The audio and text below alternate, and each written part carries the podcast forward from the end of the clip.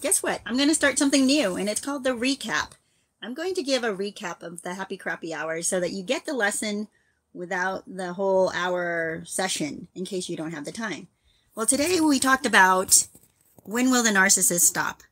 And the question there is, you know, is this narcissist going to continue to hurt people, continue to be um, be a thorn on, in your side, will continue to just wreak havoc for the rest of their life everywhere they go and, and have tons and tons of victims?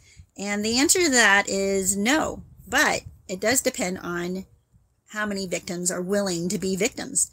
So if you take the supply away, if you refuse to be their supply anymore, you will no longer have to suffer this, and the narcissist will stop. But if you continue to allow them to inter- inject themselves into your life and allow them to continue to reel you back in again and again and again, it will continue. But it stops when you are ready to stop them. It stops when you do not allow them back into your life to do the damage they used to do.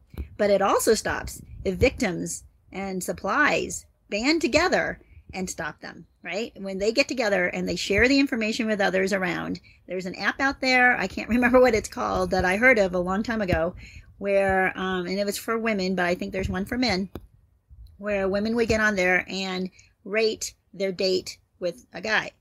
So if they knew that this guy was a total jerk and, you know, hurt them, abused them, was terrible in whatever way, they were able to put that on the app. And so others who were going to date him could actually do the homework, look him up, and see if this is someone that's worth spending time with.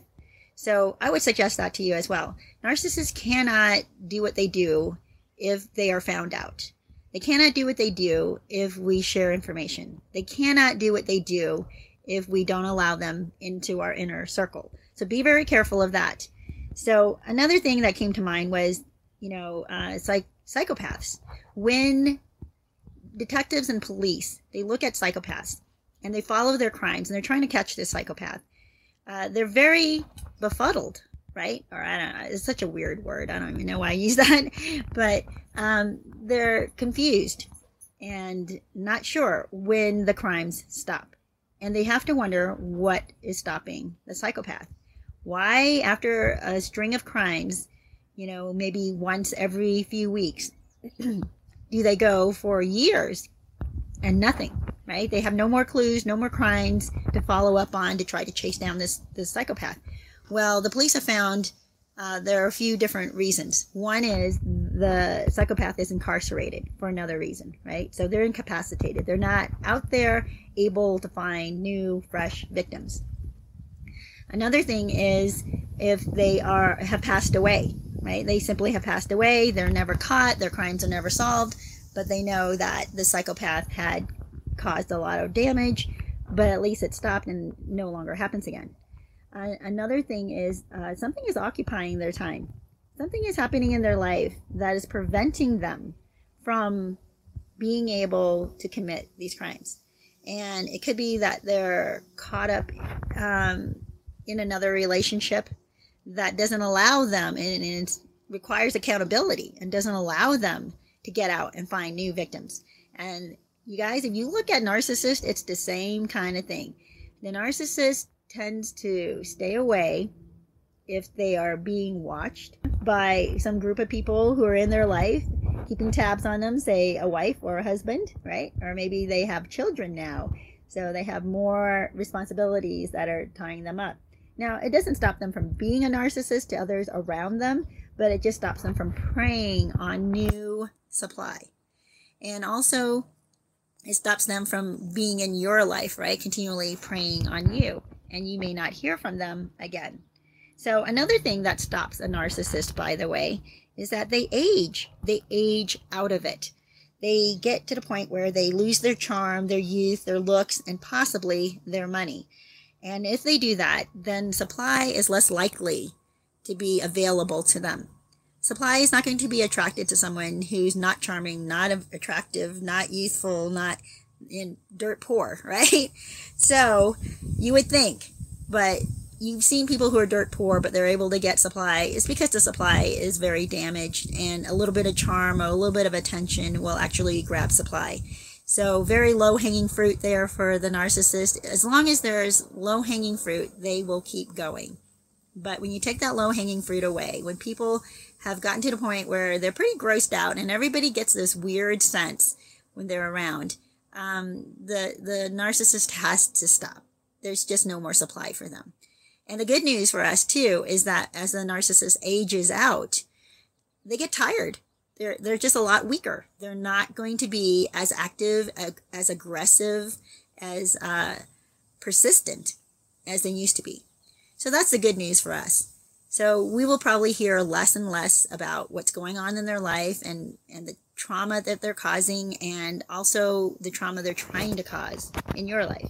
They will actually start to just fade away and disappear into their own little cell, sort of a, their own little prison where they, they lock themselves away. Now those, one thing I did not cover in my live stream that I'll cover here too, it, but is that they may have their money still.